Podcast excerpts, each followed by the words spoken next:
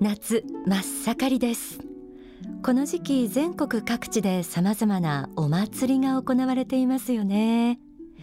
お祭りの賑やかさや熱気はなんだかワクワクして好きという方もいらっしゃると思いますがそもそもお祭りは神様や仏様に感謝の気持ちを捧げるという意味を持っています。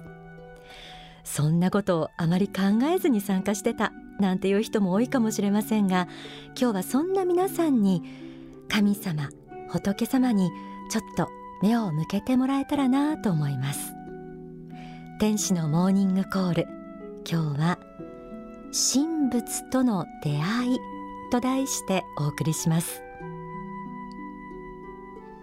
目に見えない存在である神仏。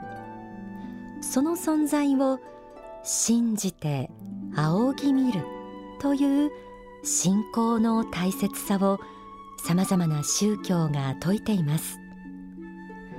信仰なんて自分には遠い世界の話だと思う方もあるかもしれません。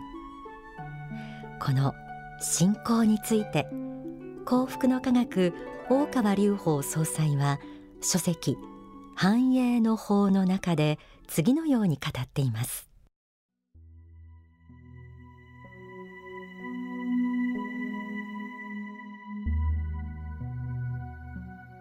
人間にもいくつかの本能がありますがその中に信仰の本能というものがあると思います。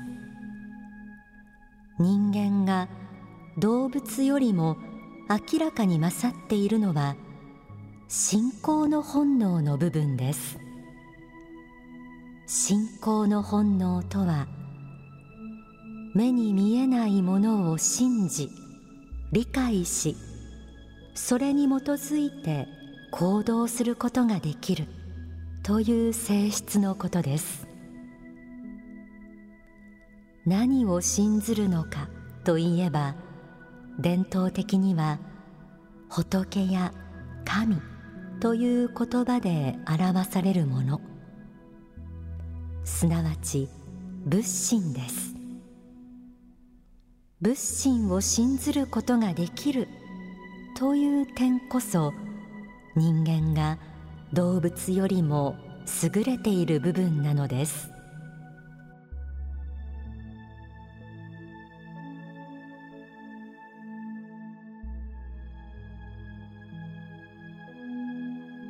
信仰とは目に見えない神を信じ理解しそれに基づいて行動できることでありこれこそが人間が動物より優れている部分だとありました。特定の信仰を持たない人でも例えばピンチの時にとっさに心の中で神様助けてなんて思ったことがあるという人も多いんじゃないでしょうか。あるいは受験の時神社やお寺で合格の祈願をして心を落ち着けたりおみくじを引いて一喜一憂したりまた出かけた先で大仏や仏像神々を表した彫刻や宗教芸術に触れて崇高な気持ちになったりしたことがある人も多いと思います。信仰の本能。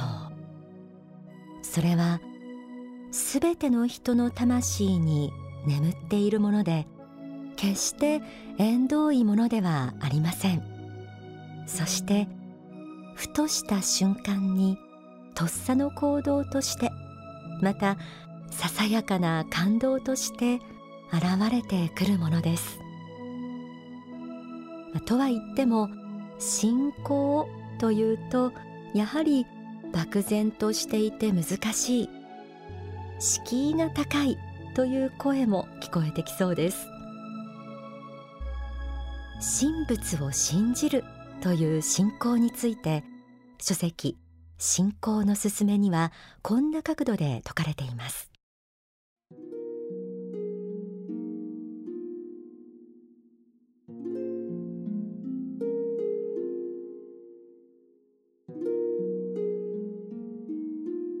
結局信仰とはあなたは誰ですか？どこの家の子ですか？と聞かれ私は〇〇家の子ですと答えているのと同じようなことなのです。すなわちあなたは誰ですか？という問いに私は仏の子です私の親は仏です神と言われることもありますが仏が私の親ですと言えることが信仰です。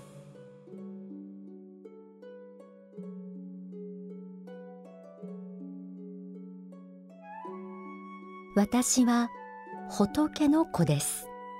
あるいは神の子ですと言えること。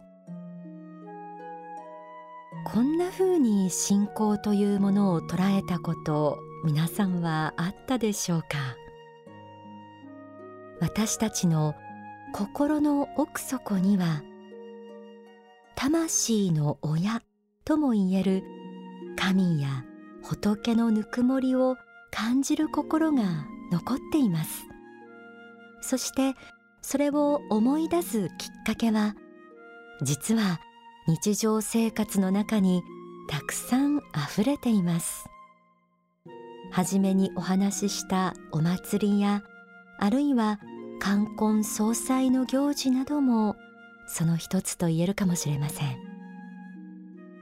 とどれほど科学が発達し世の中が便利になっても人々の生活の営みから宗教的な文化や風習がなくなることはないでしょう。人生の節目の時。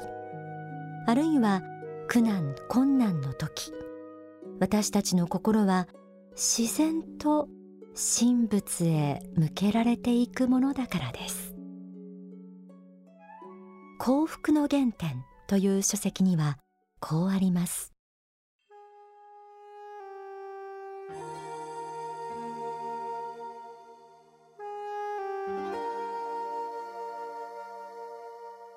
仏心との出会いの時は人間にとって一番厳粛なる瞬間であり一番聖なる瞬間でもあります。皆さんは幼い頃より釈尊の仏像を見たり十字架上のイエスの姿を描いた絵などを見たりしていろいろと宗教的なものに接したことはあってもそれらはすべて自分の外にあるもの。窓の外カーテンの外にあるものといった感じが強かったであろうと思います。しかし人間はある時点で仏心と出会うように仕組まれているのです。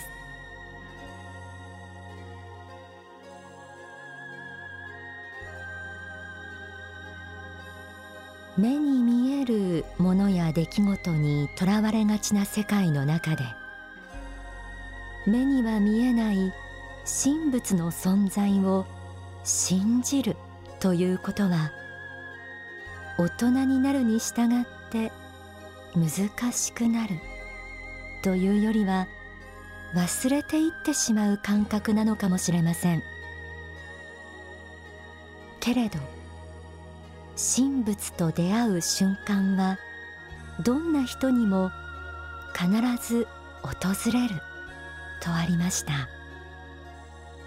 その神秘の瞬間を見逃さずに感じ取るために必要なこと。それは子供のような素直な心で目に見えない世界の存在を受け入れることではないでしょうか。書籍幸福のつかみ方にはこう説かれています。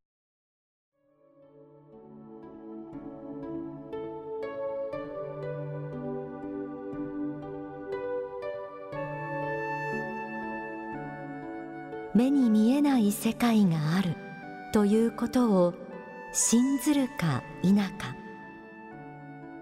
信ずると思った瞬間に今まであなたに閉ざされていた世界が眼前に広がっていくのです。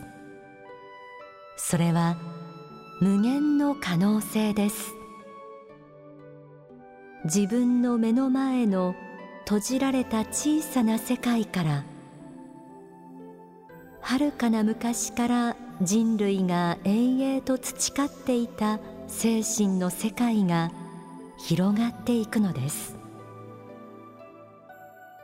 これが無限の可能性へのパスポートでありそしてその世界に入るためのキーワードはただ「信ずるというこの言葉であるのです。信ずるという行為は人間の中にある最も偉大で最も美しい行為でもあります。信仰は美しいのです。信ずる姿は尊いのです。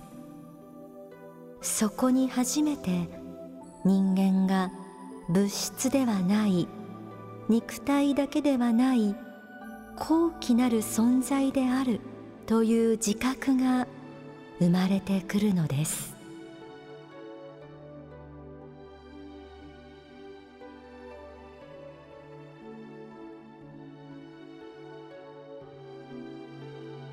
信仰は無限の可能性へのパスポート。とありました。素直な心で神仏との出会いの瞬間を受け止めた時何とも言えない安らぎ温かさが胸に広がります。そして神仏の愛を感じ未来への希望を持って人生を力強く歩んでいくことができる。信仰がもたらすそんな魔法の力を皆さんにも感じていただけたらと思います。ではここで大川隆法総裁の説法。朝の来ない夜はないよりお聞きください。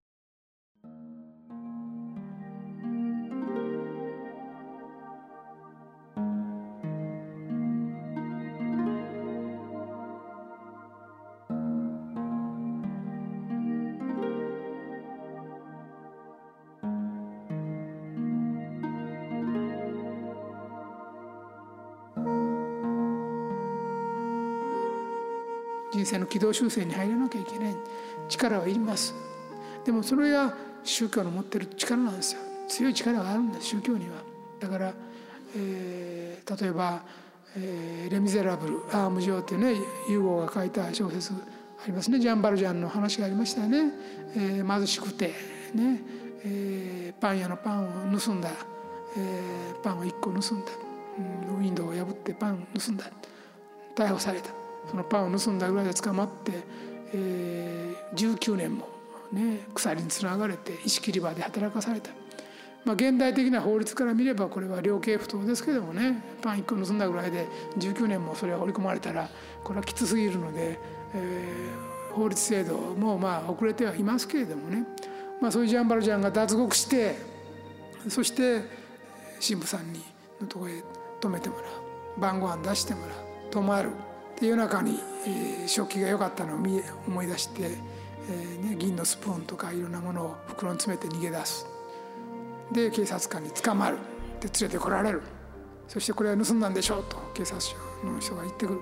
だから、えー、神父さんはそうは言われて「いやこれはあげたもんです」と「私はあげた」なんだあなたは銀の食材持っていけと言ったのどうして置いていったんだい？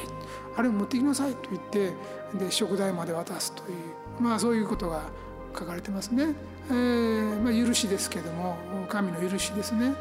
これで立ち直るんですね、えー、その許し信じられないですね。普通は目には目を歯には歯をですから盗人には刑罰をというのが普通ですよね。警察の論理だし裁判所の論理でもありましょうけれども、えー、それが、えー、盗んだのはそれはもう貧しいから実際はパンも盗んだんだろうし、えー、そしてそういう19年も不当に、えー、苦しんだ結果そう癒しい根性になって、えー、人の家で食事出されてもそこのものを結んで逃げるような癒しい根性になってた。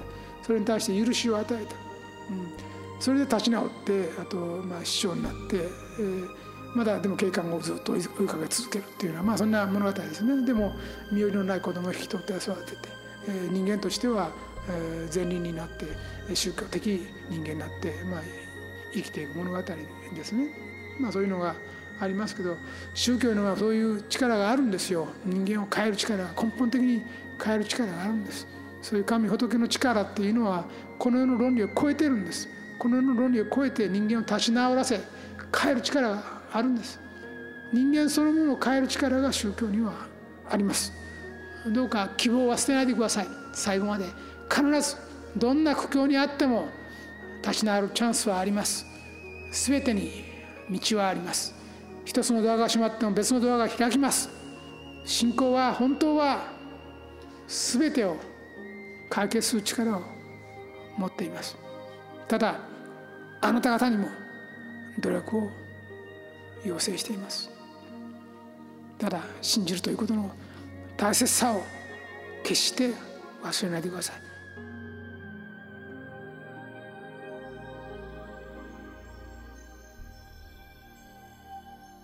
お聞きいただいた説法は書籍朝の来ない夜はないに収められています。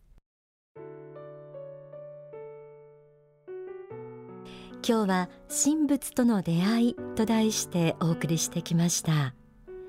信仰は人間の本能という言葉ぜひ覚えておいてください。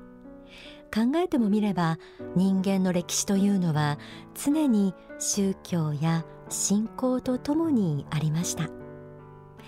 新しい朝子供のように純粋な瞳であなたの周りの風景を見つめてみてほしいと思います。必ずキラッと光る神仏の片鱗を見つけることができるでしょう。